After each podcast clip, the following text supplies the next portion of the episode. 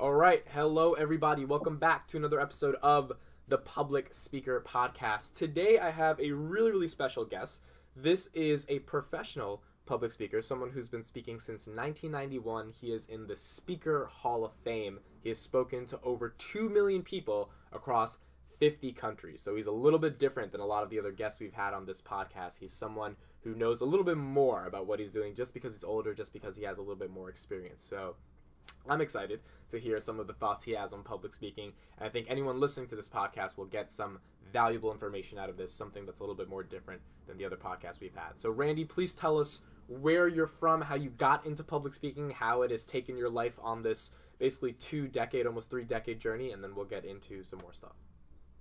Yeah, I was in the direct selling business, and I started doing training for my team. Never thought about it, never quantified it. I just was like, well, this first rank supervisor, people need to get there quickly. So I created this thing and I called it Supervisor School.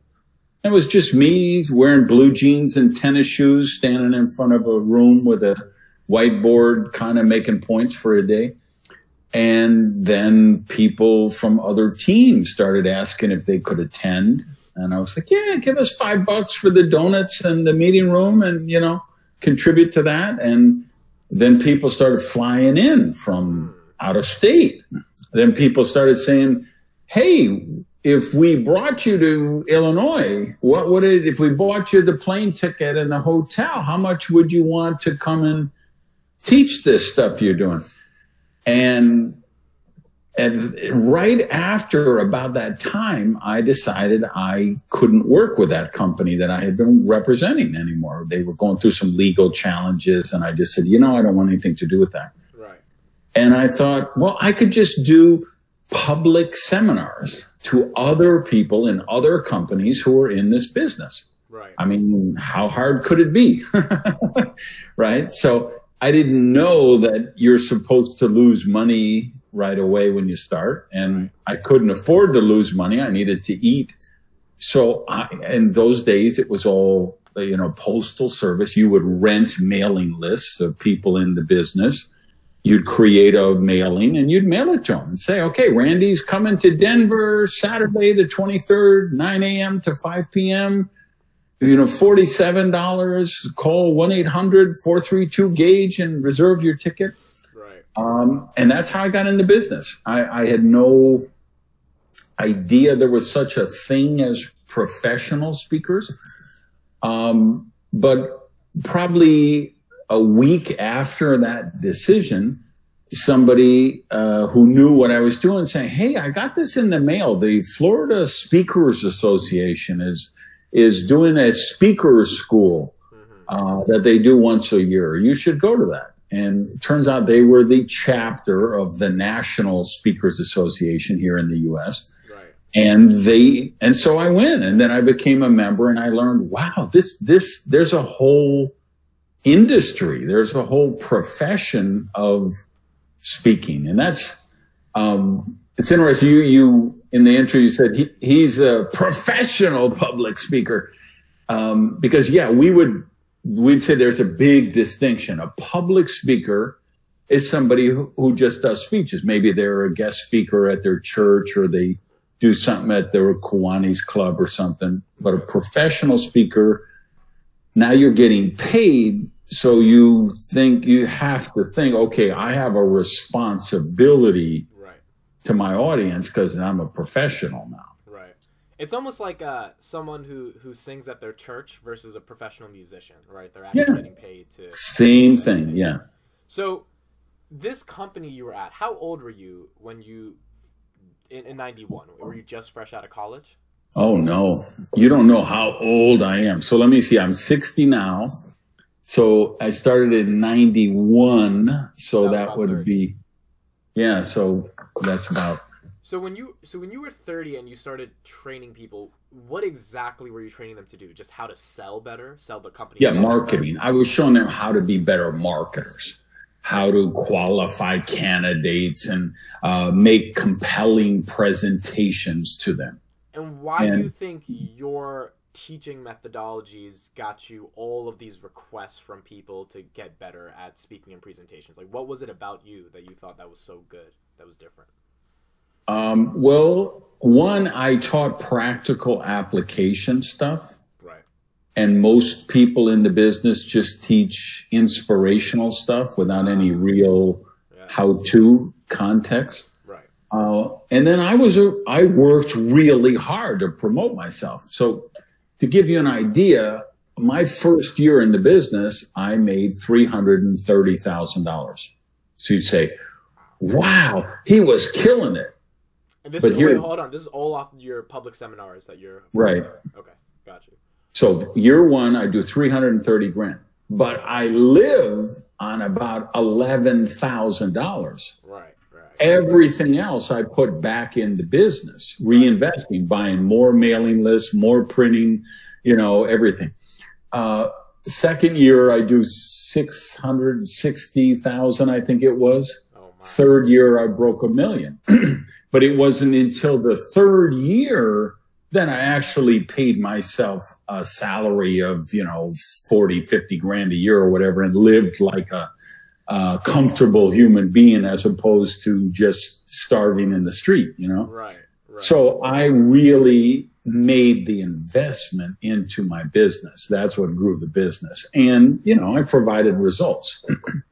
And so the 330, the 600 grand, all this is coming from you flying across the country, hosting public seminars and sending out email lists to people that you're coming, and that was the average price was like 40, 50 bucks, right? To get into that seminar?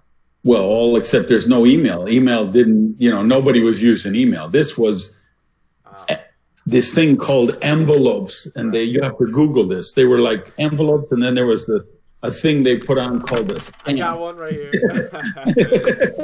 That's amazing, man. Because, so I just want to get your take then on how you see 2019 marketing. Just because you taught marketing, you've been in marketing for a long time, you've marketed yourself pretty professionally. Now, at the touch of a button, 100,000 people could potentially see this video. That must be mind-blowing to you, right? Given what you built when it was much harder. No, it's mind-blowing because it was easier to build back then than it is today. Interesting. And is that because you think the market is way too saturated now and there's no barrier to entry to be able to do? There's no barrier to entry, and there's no barrier to the amount of people who are competing for the attention of the people that you're competing for. Right. There is so much white noise. You know, I have a real high-level coaching program that I have a lot of authors, speakers, coaches, consultants. And I would say 80% of the work I'm doing with those people is how they cut through the white noise, how they cut through the clutter. Yeah. You know, you've got a podcast. Okay, well, there's 500,000 other podcasts in the United States right now. Yep. And probably 1,000 more growing every day. Yep. You know, how many million blogs are there? So what I'm trying to teach the thought leaders and the influencers I work with is, okay, now you're going to have to really be mindful, and you're going to have to break up your day and say, okay, how much of my time am I going to spend creating remarkable content? Right. And then how much time am I going to spend promoting my content? Because it's okay, so I got to learn Instagram stories, and then I can learn the swipe up thing. So they go, and that'll send it to my website. And then I need to add video to my tweets, and I need to get people to like my Facebook page. And then I need to heat up the algorithm so that, you know, it shows up in their feed. And so I'm going to do stupid quizzes. Oh, should I get an iPhone or an Android, and try and get everybody to comment and like, so then I can send them the pitch, you know, and then I should, well, here's the thing. You're competing against Nike and Coca-Cola and General Motors and Procter & Gamble, and they have 300 PhD psychologists in a room that they're paying $350,000 a year to track candidates who are watching screens with electrodes on their head and watching where their eyes go on the screen and how they react when we show them a puppy, and how would they react when we show them mama baking chocolate chip cookies for her children, and, you know, how to emotionally manipulate them and how to get the, you can't compete with that.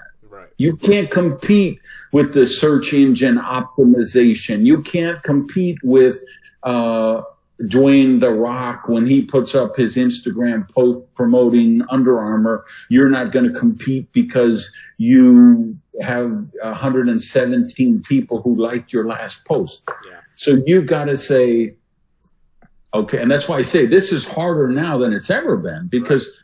Now, and so in my case, I'm very established. I've had 13 good, best-selling books. I've got a blog. I've got a podcast, right? So I've built my tribe. Right. So I can spend an hour a day promoting my content, and I can spend 9 hours a day creating kick-ass amazing content. Mm. But if I was starting out today, I would probably have to spend 1 hour a day creating a kick-ass amazing content, right, and 9 hours a day trying to get people to notice my content. And where you are in your career right now is that's the million-dollar equation for you. You got to say, okay, how much of a tribe have I built so far? Do I have a connection with this tribe? Am I able to connect with them? Do I have them on a platform that I own? Right. Because if your tribe is just on Facebook, Zuckerberg is going to take it away from you. Yeah. If your tribe is just on even a podcast, right? Apple decides, hey, we're going to change the algorithm. You're screwed. You got to have an email list, a mobile app, a text list. You got to have a platform that you own, that nobody can get between you and your tribe, where you can connect with your tribe. So, because I mean, and again, this advice is for people who want to be professional speakers. Absolutely. If somebody's watching this and they're just, they like to give a better talk at the Kiwanis Club or the Rotary Club, they don't have to worry about any of this. Right. But if you want to feed your cat, well, then you better learn how to get noticed in the marketplace. Yeah, no, that's very, very tangible and valuable advice. I mean, I think from my perspective, it's just quantity of keep putting it out there as much as you can. And I mean, there's a little bit of luck involved, right? You have to put out quality content that is meaningful and authentic enough to you. And of course, you can put some money behind the YouTube video so that it shows up in more people. But at the end of the day, you gotta hope one day someone watches it. And I mean, it's a longevity game, along with a creativity game and how can you hack the system type of game. But to me, the cool thing is it's kind of fun to figure out how to hack the system and get there. Because once you explode, I mean, as you in 91, like, you were getting people across the country coming to your seminars, which is insane to me, Yeah, it's like in the 70s, the way you hacked the system was you named your company with Triple A Aaron bail bondsman. Yep. Because you know that most people don't have a bail bondsman in their Rolodex. They don't think about a bail bondsman until they get arrested for DUI or whatever. And then they were going to go to the yellow pages. And if you called your business Triple A and then Aaron with 2 A's, you had 5 A's, you were going to be the first bail bondsman there. Yeah. Then it turned in the 80s, we were saying, okay, or 90s maybe, yeah, probably the 90s, we're saying, okay, how do I get to the top of that Google search when they type in bail bondsman, right? Yep. And now it's Instagram, TikTok, Facebook, Twitter, everything, even blogs, podcasts. Again, just as you said, okay, how can I hack the system and give myself a better chance that somebody's going to notice what I'm doing? Now, back in the 90s, how many events, when you made the 330 and the 660, eventually the million, how many average events were you doing per year? How many seminars? I used to do about 80 events a year. And they would be all around the country? Yeah. And did you have a team help you organize it, or did you just, like, go show up, rent a place, and then have people come? It started with me, and then I added one person, then I added two, then I eventually had about 15 employees. And then I had my midlife crisis right on schedule. And I said, you know, I don't want to do this anymore. So I had a big product division with CDs and DVDs and, you know, all of those kind of, you know, resources. So I sold that and just kept my personal assistant, and then said, I want to just be able to do my business from a laptop anywhere in the world, you know, under a palm tree. And so I kind of reinvented myself. What did it transform into then if you weren't doing public seminars? Was it just all over the phone coaching? I still do public seminars. I do two major events a year. One of which, by the way, is a speaker school for your podcast listeners. May be interested if they go to RandyGage.com. What would it be? /rockstar. They could see about the next speaking school. So I still do that. More now, I get hired by companies to speak. So I'm doing keynote speeches. Right. And I still have just my personal assistant, and then everything else I just farm out as, you know, outside contractors. Right. Now, I'm curious a lot about this whole business of keynote speaking. So I'm 22 right now. I'm finishing up my last year of business school, and I've been speaking since I was 13. So I did speech and debate in middle school and high school. I ended up getting decently good in the high school. I was on the National USA Debate team, won a lot of speaking awards. So I naturally started getting a lot of clients once I graduated high school to help coach them at public speaking and debate in particular.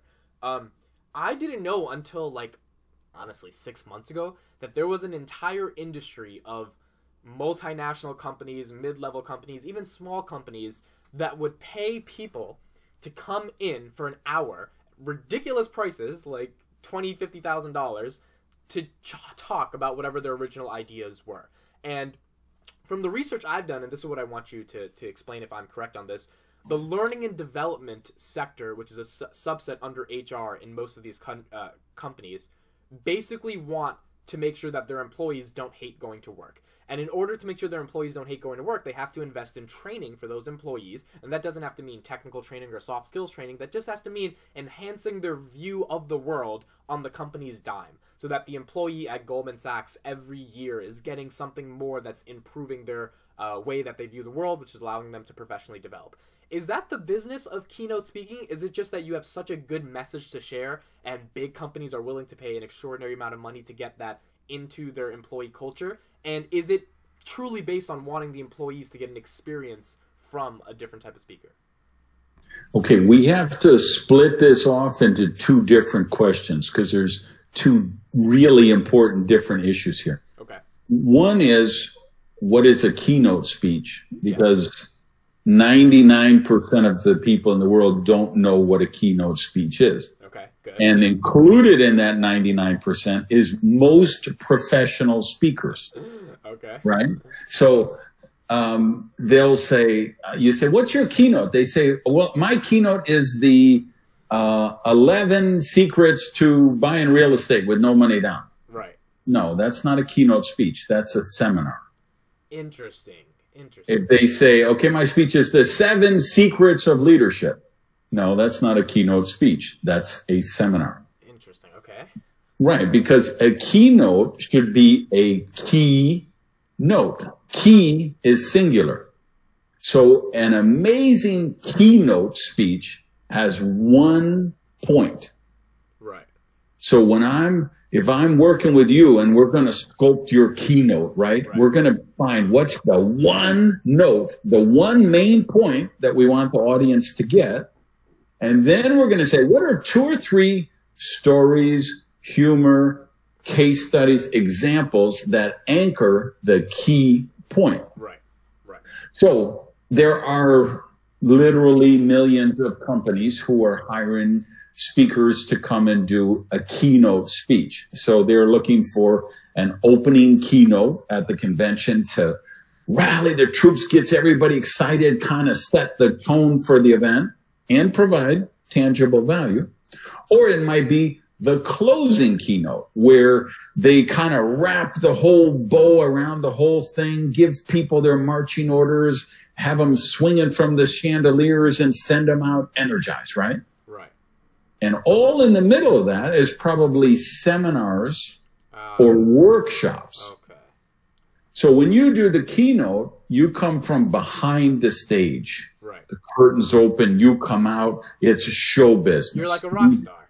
Yes, exactly. Now, if you're a seminar leader or a workshop leader, you probably come from the back of the room. You get introduced, you come up through the aisle. So let's say you might be doing a workshop. So a workshop would be like a seminar, but people, they actually have a workbook. They're doing exercises. They're, you know, participating. So if you're a workshop leader, you're going around, okay, how are you doing on this exercise? Okay, now I want everybody to break into groups of two or break into groups of three, and I'm going to give you a problem to solve. That's a workshop, right? So again, most professional speakers, most meeting planners who hire speakers don't really know the distinction. Right. But since you've got a podcast specializing in this, we're going to have your listeners. They're going to know more than even the professional speakers. Absolutely. So, yes, there are millions of companies spending trillions of dollars, pesos, pounds, rubles, yen, to bring in professional speakers. But not that much of it is keynotes. A lot of it is more the seminars. Right. So now I said your question, we had to branch off into a second one. So the second part you mentioned was, okay, so they're really just hiring you to give people information so they like working there. Right. And sometimes that's true. Usually that's not the impetus. So if they're hiring a speaker to come into the HR department, they might want a speaker who's going to do a seminar talking about the new regulations that Congress passed last year about employee benefits and pension plans and, you know, gender issues and, you know, does the application just say male, female? Do we have a non-binary, you know? Whatever is changing, right? They may be hiring somebody to come in and speak to the CFO and the finance people about new regulations that happened for government in finance. Right. They may be hiring a trainer to come in and work with the salespeople. If they're AutoNation, they're hiring someone to say, hey, show our people how they sell more cars. If it's Century 21, they're saying, hey, show our people how they sell more houses. Right. If it's McDonald's or Burger King or Nordstrom or Macy's or Best Buy, they may be saying, hey, come and teach our people how to give better customer service. Right. So a lot of times it's very tangible skill set training that they want this outside professional speaker to bring in.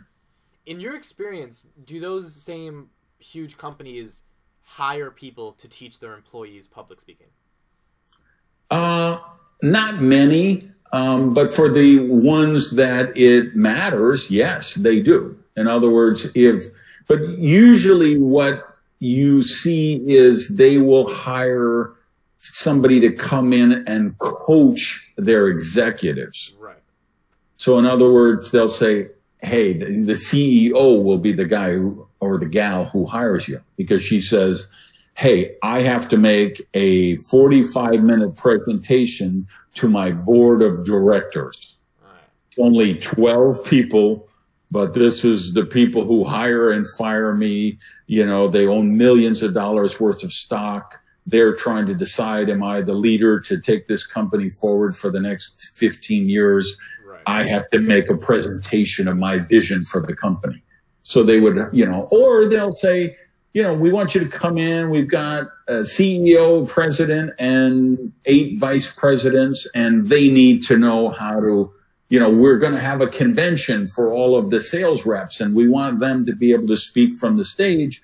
So we need to give them training on how to be a professional speaker.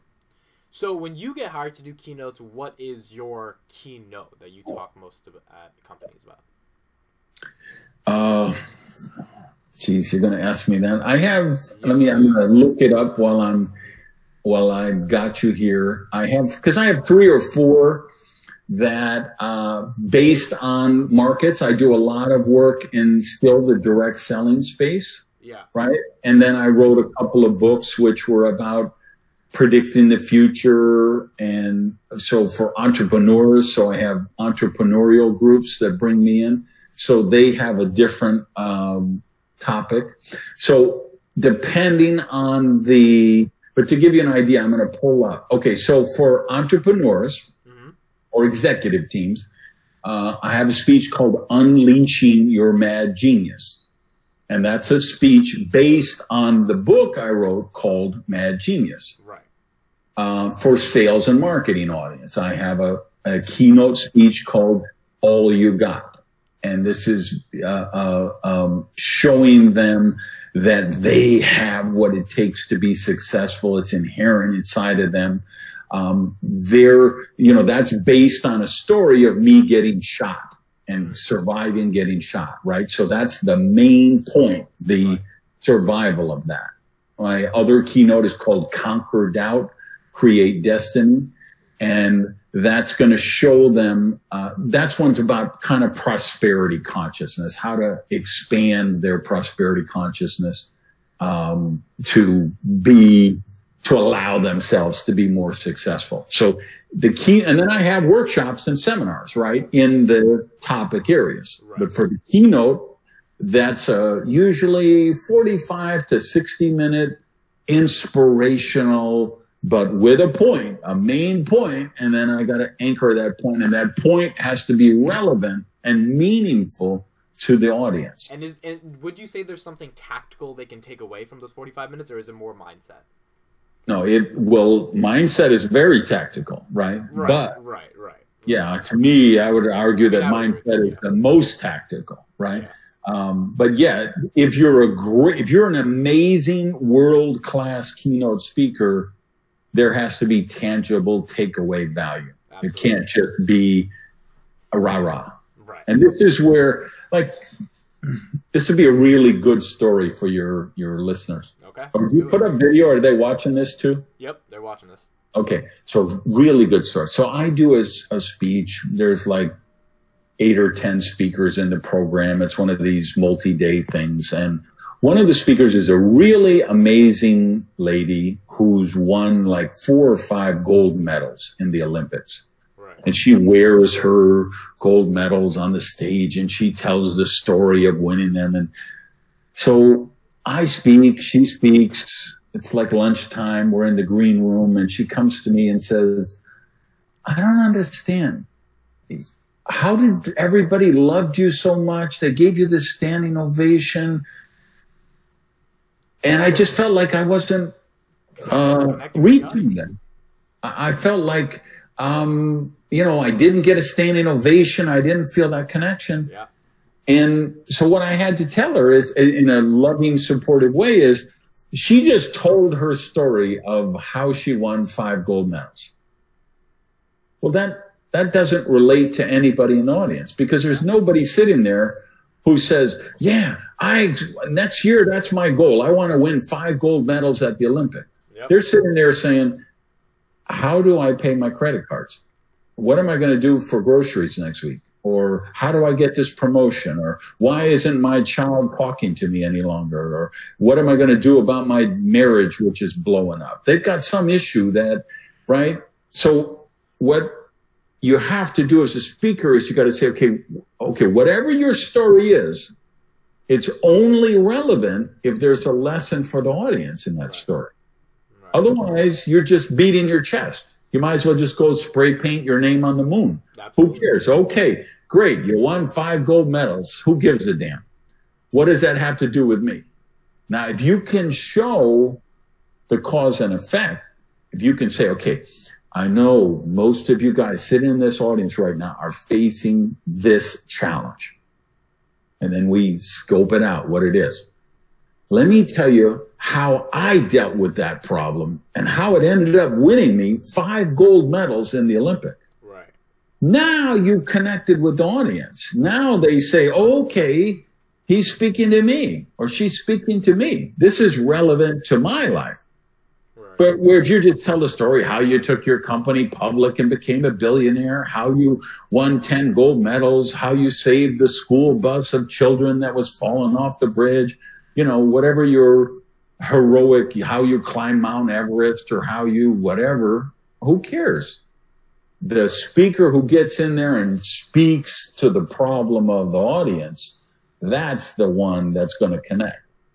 I've heard that a lot, actually. I've heard that the people who can solve a problem when they're giving a public speech, because speaking is making an argument, and an argument is trying to prove something that is true, and in order to do that, you usually have to set up a problem and a solution, and that's where you can get into the stories and examples. But at the end of the day, if you can isolate the problem that your specific audience has, make a story and relate an answer back to that problem via all the examples you give, there's something special then to be had in that speech versus just talking about 5 gold medals because no one else got 5 gold medals, right?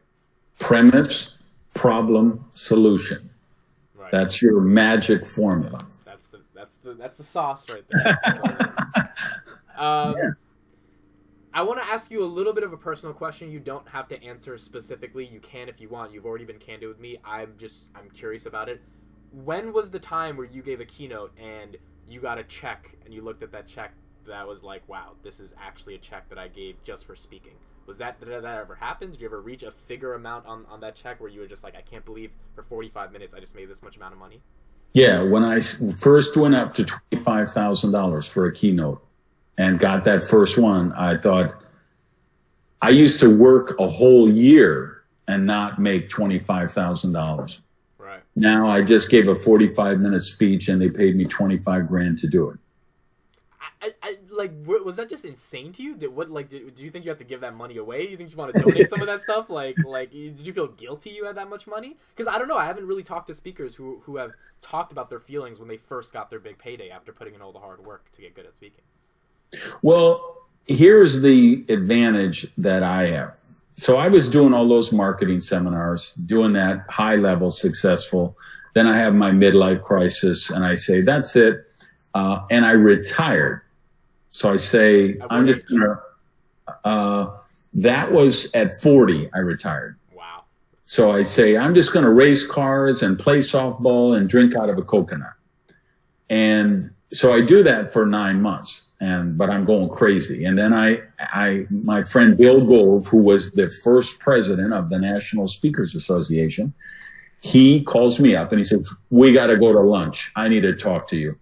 So, all right. So we meet, show up, we're having lunch.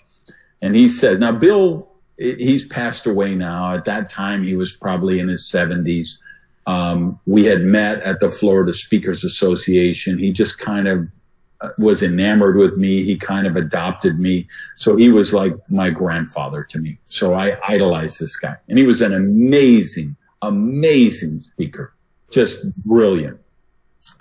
So he takes me to lunch and he says, you are the greatest speaker in the world. And I know because I used to be him. Right. And wow. You have to get back on the platform. See, I'm getting goosebumps just every time I tell this story, it just because he meant so much to me. So, and I had been kind of uneasy. I was going crazy like this. My life doesn't seem to have any meaning. And so I thought, this is a very long answer to your question, but I think it's really got some insights for the people watching. So I thought, you know, the stuff I really excited about is the principles of prosperity. At this point, I had written a 5-book series on prosperity. And so I used to do these marketing seminars, and then I would try to sneak the prosperity concepts in the back door, right? And so after that lunch with Bill, I thought, well, you know, I could come out of retirement. I could come back and speak, and I don't have to do any programs on how to get a prospect's phone number. I don't want to do that ever again. I can do programs on prosperity and success. And so that's what I did. When I came back in the space, I reinvented, and because that was my passion, studying the principles of prosperity. Yeah. So the answer to your question was, no, by the time I got $25,000 a speech, I was like, okay, I used to work, but then I was like, you know what? I'm worth 30. You know what? I'm worth 35. And I just kept upping the fee because I felt like I was providing more value, solving more problems. Right. And, you know, the market was telling me that was true, because the market will always tell you, yeah, right? If people are, you know, paying your fee, then you're worth the fee. If they're not paying the fee, you're not worth the fee. It's that simple. Right. Well, no, I mean, I think that makes sense. You started this thing when you were like 30. By 40, you had done so phenomenal that you thought it was time to retire. Most people can't retire until 65, 68. In those 10 years, you had figured out retirement. And then I think the obvious things happens, which is a lack of purpose and meaning when you don't have work, because work is where we spend most of our time. So it seems obvious that you were in a situation where you needed to figure out what you wanted to do with your life. And it seems like the obvious transition was not the teaching stuff, because we had done teaching for so long, but rather it was the pure rock starness of speaking and getting your message out there and getting paid really well to do that. So makes sense. Yeah, and it's you. Even now, I still see my, ultimately, if you ask me in my soul, intrinsically, who am I? What am I about? I'd say I'm a writer. I'm happiest when I'm hunched over my laptop in my lonely writer's garret, writing my next book, right? But when you write books, people want to bring you in and have you speak about them. Absolutely. And so I had started as a speaker. And I didn't write my first book until 96 or 97, I think. So I had been speaking for like 5 years. So I was a speaker who wrote. Right. And it kind of took me 20 years to figure it out. But I decided, you know what? I don't want to be a speaker who writes. I want to be a writer who speaks. Right. And so I kind of reinvented myself again with being an author as my primary, you know, way to feed my cats, and then speak as for the people who appreciate my books. So, Randy, doing a quick little psychoanalysis of your life so far in these 36 minutes, it seems like you started speaking and doing training when you were in your 30s, which means, and it was kind of by accident, right? You kind of stumbled into it. Was there experiences from, you know, when you were 10 years old to 30 that allowed you to understand introspectively in your soul that I do have the confidence to speak and I am extroverted and I do know how to control a crowd, but you didn't have the opportunity until you were 30 to really let that out? No, if we're going to really get into the psyche, here's the fascinating thing. I'm not an extrovert. I'm totally an introvert. Okay. You put me on a stage with 10,000 people. I got no problem at all, because that's my stage. Right. I own it. Okay. I control everything that happens from that stage. So 5,000, 10,000, it doesn't matter. You could put me anywhere. I don't care how many people are in the audience. I'm relaxed. I don't even get nervous. I don't have any stage fright, right? Because I didn't know you were supposed to. Remember, I was just doing this training for my people. I'm talking about how to be a supervisor. And then other people going, so it's like I'd been doing it for like a year. And then somebody told me, how do you handle stage fright? And I was like, what is stage fright? They say, well, you know, when you get nervous before you go on stage. I was like, was I supposed to get nervous before I go on stage? I didn't realize that. People take drugs. Yeah. And then I did have an experience. The first time I spoke to 5,000 people was in Dallas, Texas, at the Reunion Center. It has that big ball, I remember it. So I didn't go on stage beforehand and do a stage check. I just looked at it from the chairs from the outside.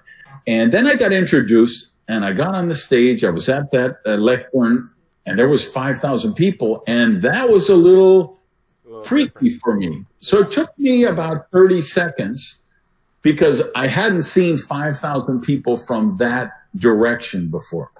But once that happened, then I was okay. And then I made sure that every time I speak, I go on stage first and just see the view from the stage. Even backstage when the crowd is filling in, I'll go behind the curtains and look around and see. And then so I don't have any stage fright.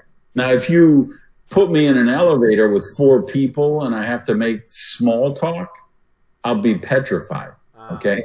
Interesting. That's, why do you think that exists though? How can you be on stage, and is it something unique about owning the stage and not owning that elevator moment that makes this big dichotomy between how you control yourself? On the stage, I own my material.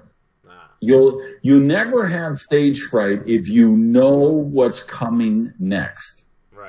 Right? So if you know, if I'm doing a keynote, doesn't matter. Like I say, 15,000 people. I know what's my main point, and I know the three stories that I chose to make the main point. Right. So it could be the gunshot story, the how I made $500,000 in 20 minutes story. It could be the cat story. It could be the snowball story, whatever. All I got to remember is three stories. And of course, I own the stories because I've massaged them. I've crafted them. I've worked them over the years. Right. So I have this, and here's what every speaker you have to do. You have to have this mental file cabinet right here with all your stories. Absolutely. Absolutely. Right. So you got the time you got fired story. You got the time you learned to drive story. You got the time your girlfriend broke up with you story. You got the time your dog died story. You got the time you took the company public and made $10 million. You got the time you climbed Mount Everest. And you know that the climb Mount Everest story takes 7 minutes and has humor in it. And you know that the XYZ story is 4 minutes. So then when you plan your talk, you say, okay, here's my main point. Let me go to the file cabinet. Let me find the stories that make this point, because I got 30 minutes or I got 45 minutes. And same thing, so they hired you to do the 45-minute keynote, and this happens all the time, right? You get hired for a 45-minute keynote. I look at the clock I'm supposed to go on at 1 p.m. It's now 1:30. I haven't gone on yet. Right. So because I'm a professional speaker instead of a public speaker, I'm going to go to the meeting planner and I'm going to say, hey, I need to know what's the highest value to you. Do you want my whole speech that you hired me for, or do you want to get back on schedule? Right. What's the best? And 9 times out of 10, they say, oh my God, if you could get me back on schedule, you would be my ultimate hero. So I'll take my 45-minute speech and turn it into a 30-minute speech, let's say. Right. And I know, okay, so I've got to cut 15 minutes. So that means I cut the red balloon story and the learn to drive story, and that gives me my 15-minute back. So the audience, I don't say to the audience, okay, you got to talk really fast because I was supposed to do 45 minutes and now they only gave me 30. Because now you made the meeting planner look like a jerk. Right. You made them look unprofessional. You made yourself look unprofessional. The audience can't know any of this happened. You're the crafts person, right? The craftswoman, craftsman. So you know the length. You know the outcome you got to give for that audience. So you do all that, and if you're using PowerPoints, you take those slides out that correspond with the stories that you're not going to give. So the audience, because if you say, oh, forget these next 5 slides because I had to cut this story right away. Now the audience feels, oh, they cheated me. Yeah. He didn't tell that story. What did I miss?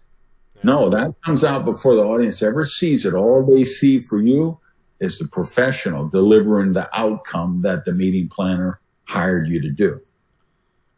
Yeah, that's tangible, really good stuff, Randy. I mean, I like that you brought up the stories thing, because for me, I'm trying to develop as a speaker, and I've noticed over the past year that when I get an idea, just because I'm ingrained in this public speaking thing now, and I have been since I was 13, but I didn't start thinking of it professionally since the past couple of years. I take an idea that I get and I try to make it into a story, not with the intent of selling the story, but just I'm walking back and forth, and I can walk back and forth for like 2 hours. That's what you're happy when you're writing. I'm happy when I'm pacing and thinking. And right. I'll just imagine like a story. Like I learned how to drive for the first time this summer. It was a really interesting experience. Ultimately, I figured out how to drive, but I crafted that story the day I got my license of like when I was going to tell people how I first learned how to drive. And I think one of the things about speakers or just people who have messages to share is they automatically think, can this turn into a book? Can this turn into a song? Can this turn into a speech? Not with any malicious or financial intent, but just with the pure intent to want to create the message and share it for the intrinsic value of sharing it, right? Absolutely. You're in the doctor's office and he says, Amit, you've got a tumor. You have 6 months to live. Your first thought is, well, what's the keynote I'm going to get out of this? You know, it's just, you know, the car goes over the cliff. You say, well, there's some new material. Exactly. You know? It's unbelievable how much I've thought about it every day. And the mental file cabinet that you're talking about, stories, I think that's such a good thing for anyone listening to this podcast who does have stories to share, is keep it in that file cabinet, because you can take little stories and put them in different keynotes or take elements of the philosophical messages in those stories and incorporate them, and it just becomes this like walking encyclopedia of your life, which I think is one of the key things for fulfillment and happiness. It's like, if you know yourself, we always talk about self-actualization, right? Maslow hierarchy, that's the highest layer. Do you know yourself? Are you self-aware? The best way to know yourself and be self-aware is if you can communicate who you are, right? And having that mental file of stories is important. Here's practical application of this. So you guys watching, at the last speaker school I did, I have a lady there named Pegine, who's an amazing speaker. And part of her history is she grew up in a gang in New York in a really rough neighborhood. And so that's part of who she is. So she's got that experience of being in a gang. And now she's working in the corporate world, showing people how to, do important things. And so I actually brought her up as a hot seat in the speaker school, because her issue was people would say, well, but we want you to tell your story, you know, come in wear your black leather pants and your chains and your spiked up hair and the way you used to be. And she said, I don't know how does that work? Because they want skill sets or they want content. And I said, so what we did is that, what I explained to her that I think was the real breakthrough, because she's got real talent. She's an amazing speaker. She was this concept of the file cabinet. Right. So I say, because what I told her, and this is true for everyone watching, you don't have one story. You have 1,000 stories. Yep.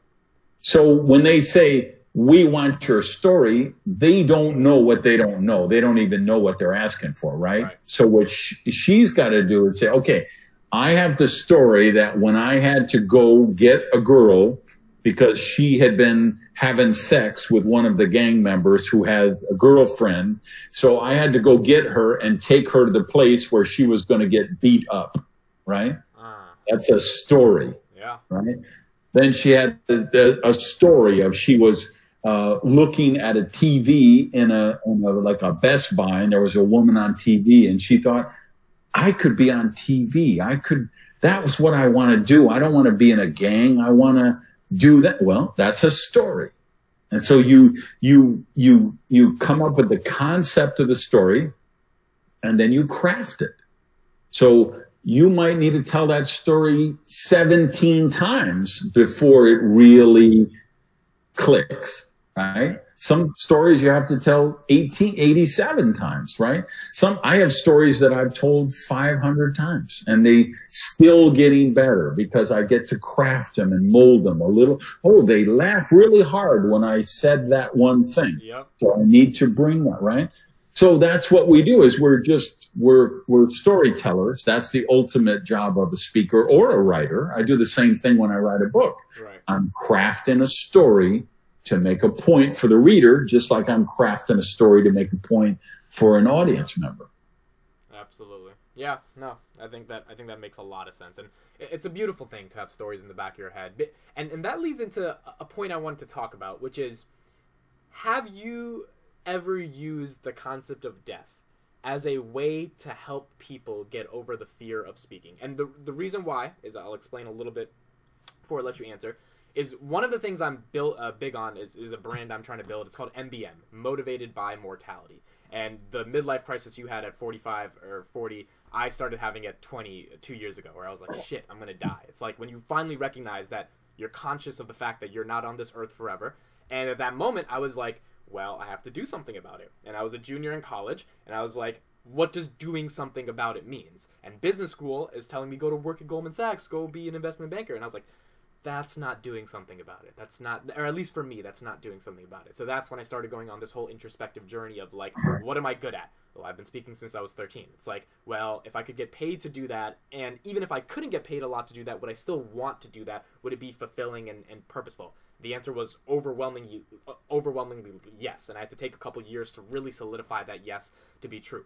One of the things I think about at the intersection of mortality and speaking is that the variable of a purposeful life is communication, is, as we talked about, your ability to communicate the nature of your existence. And in order to do that, you need to know how to effectively speak up, how to effectively communicate. I think people who are afraid of that, right, this whole stage fright thing that is a really big fear that people like you or me really never had, is that once you're conscious of your mortality, the fact that you're going to die one day, the fact that your time is limited, the fact that you have a finite amount of time to communicate your existence, to tell those stories, I think mortality becomes an overarching force that I think can inspire people to realize that the necessity to communicate their stories in order to find purpose and fulfillment is now. And it's meaningful to talk about death in the context of speaking at that point. Okay, so a couple of things come to mind when you bring this up. First of all, the stories that work are the stories that talk about stuff that matters. Yeah. Right? So when I am working with a new speaker, or let's say it's the CEO who's got to give this address to the board of directors or something, and they have no experience, I'm always looking for stories. And the way I find stories is I usually say, okay, what's the worst thing that ever happened to you? Right. Oh, my wife divorced me. Oh, my daughter died from a drunk driver. Oh, I got fired, or, oh, I bankrupted my company, right? Horrific stuff. I got, my 2 family members got cancer and died last week, right? Because everybody automatically defaults to their best thing that ever happens to them story, because they've seen all those speakers who won the gold medals and climbed the mountains and did all that stuff. But usually the biggest payoff for the audience is the biggest mistakes you made, the biggest failures you made, right? So when we talk about bankruptcy and death and disease and divorce and shit that really matters, now we're going to connect with that audience on a soul to soul level. Right. But here's the qualification is you're not allowed to use the audience for therapy. Right. Right. So example, I was doing a program wherever, I don't know, I get in the hotel, flight is delayed. I get in the hotel 11:30 at night, I get in, plug in my laptop, pull up my email. I got a message from my sister, grandma just died tonight. I got to be on stage at 9 a.m. the next morning, right? And they're expecting Pavarotti to sing the opera, right? They don't want to know my personal problems. They don't want to.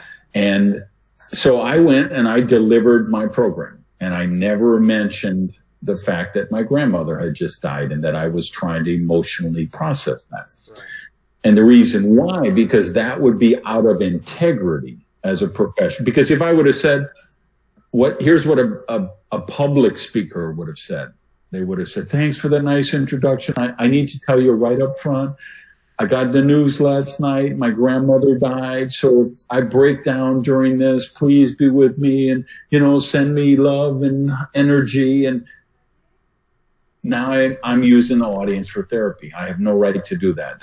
It's unethical to do that, because I've drawn them into that. Now, I can tell that story now to speakers as an example, because I've emotionally processed the death of my grandmother, and I can show the lesson for my audience in that, right? I'm not using it to be maudlin and get sympathy and hugs or a standing ovation from the audience. The story is relevant if, let's say, I'm speaking to professional speakers and explaining this concept, right? So that's the thing. So again, I'm looking for the day you went bankrupt, the day you almost died, the day you blew up your marriage.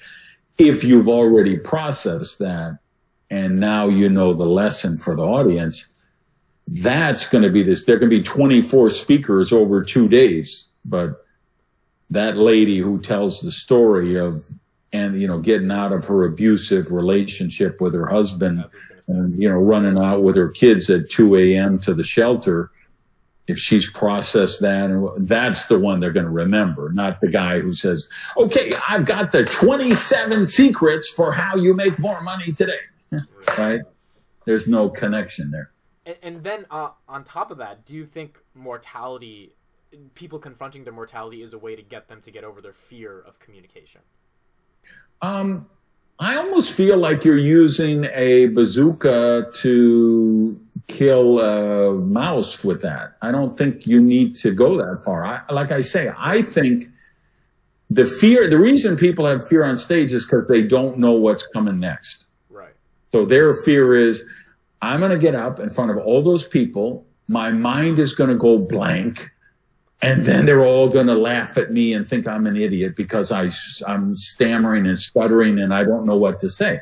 Right. But if they own their material and they know what they're going to say, I don't think they have that fear of the stage. I just think it goes away. Interesting. So you think the fear is a little bit less mindset philosophical. It's much more like, do I know what I'm going to say? Once I know what I'm going to say, that fear kind of goes away. Now I can get on stage and I can talk. And I'm not that yeah, and if they've had a proper training, in other words, if they know how to craft a story, if they know how to weave in humor, if they know how to use a case study or an example, in other words, if they know how to use a microphone, right? Think of how many speakers they're just shouting at the audience because they see 800 people and they think they have to talk like this for an hour because but they don't understand. There's a microphone there. If you learn to let the microphone do the work, because what I always tell speakers is variety thrills, sameness kills. Yeah. So if you go and you do your whole speech in this nice, calm, moderated voice for an hour, you're just going to put people into a coma. Yep. But if you yell at them for an hour, you're going to give them a headache. So variety thrills. So we need to modulate. Sometimes we need to speed it up. Sometimes we need to slow it down. Sometimes we need to take a pause, right? And we learn how to use the microphone. So if we teach people those skill sets, then they're not nervous up on stage. Because again, they own it. They know what they've got to say. They know the value of what they got. They know how this is going to help the audience. So they don't even think of that stuff. Awesome. My last two questions for you. When you started getting keynote speeches and you started getting big checks for giving keynotes, were you going through like a speaker agent? And what is your opinion on the business of speaker bureaus and speaker agencies? Well, speakers bureaus, and I hate to say this because they're all going to hate me and a lot of them represent me, but I mean, they're going to be extinct. The internet kills the middle person in everything. Yeah. So the thing I'm really concentrating on in 2020 is voice. Right. Because this little thing that I don't want to say her name, but this Amazon Echo device next to me, or the one you just said, that's how people are going to buy everything within a couple of years. So it won't even, right now we're trying to come up in the Google searches, but understand those searches are going to turn to audio, right? So that's why I created a sonic logo for myself. I'm really pushing my podcast. I'm really, I kind of I didn't kill it off, but I stopped really I used to do a video every week on my YouTube channel. Now I'm putting that energy into podcasts. Why? Because podcasts are voice. Right. So, so people are just going to go to a voice device to get their speakers. They're not going to go through. I mean, there will always be, just like I still have a travel agent that I've used for literally 40 years, but I'm like one person in 25 billion who uses a travel agency, right? Everybody else just goes to Orbitz or hotels.com or, whatever discount website or app. Right. And that's how it'll go with speakers bureaus. They're going to be extinct. So, you have to know how to work with them. And that's a pretty detailed question that we don't have time for, but if you want to get represented by them, you have to know how to service them. and have bureau-friendly materials that they can use. And you need to maintain fee integrity. They got to know that they're not offering you to a client for $35,000, and then you're going direct to the client and say, well, if you book with me direct, I'll do it for only $25 because I don't have to pay the bureau. Right, right. You know, they're not going to touch you. But if you're just starting out as a speaker, I wouldn't even waste 2 minutes worrying about bureau. I would say, how do I develop my tribe? What's the platform that I can migrate them to that I own? What kind of content will provide with solve problems and add value to that tribe, so I can create a steady stream of candidates who want to buy my services, you know? And then we go to that question I proposed at the beginning of the discussion, which is, okay, at this point in my career, how much of my, whatever, what is my day? Like for me, I like to work 10 hours a day, right? With a break, I do my workout and have lunch and whatever, but it's 10 hours. I want to work from 7 a.m. to 7 p.m. or 6 a.m. to 6 p.m. Right. And then my night is free and I can do all the social stuff that real people do, but I love my work. I want to be writing most of the day, right? But I got to know what percentage of that am I promoting my blogs, promoting my podcast, doing a podcast with Amit. You know, to, what's that percentage? So you got to think about that. Where am I at in my career? So how much time do I need to devote to that? And then again, how's the best way I reach my tribe doing that? Is it blogging? Is it podcasting? Is it being a guest blogger? Is it posting on the Huffington Post? Is it getting a syndicated column with newspapers? Is it getting a syndicated radio show? You know, whatever it is. Right. All right. Awesome. My last question to you, and this is an easy question. I ask this to everyone who's on the podcast. Are you happy right now in life? I'm very happy right now in life. Okay. That's good. That is very good. Everybody, that was Randy Gage, correct? Randy Gage. He is a Hall of Fame speaker, speaking to over 2 million people from 50 countries, a professional public speaker. Randy, tell them where they can find you on social, and then we'll be out. Yeah, best place to get me is Twitter. That's where I respond most. Randy_Gage. And then my website is RandyGage.com. I mean, you'll find me on all the social. I have a blog, a podcast, but, Twitter and RandyGage.com, best place to find me. All right. Thank you, everybody, for coming into another episode of the Public Speaker Podcast. We will see you next week.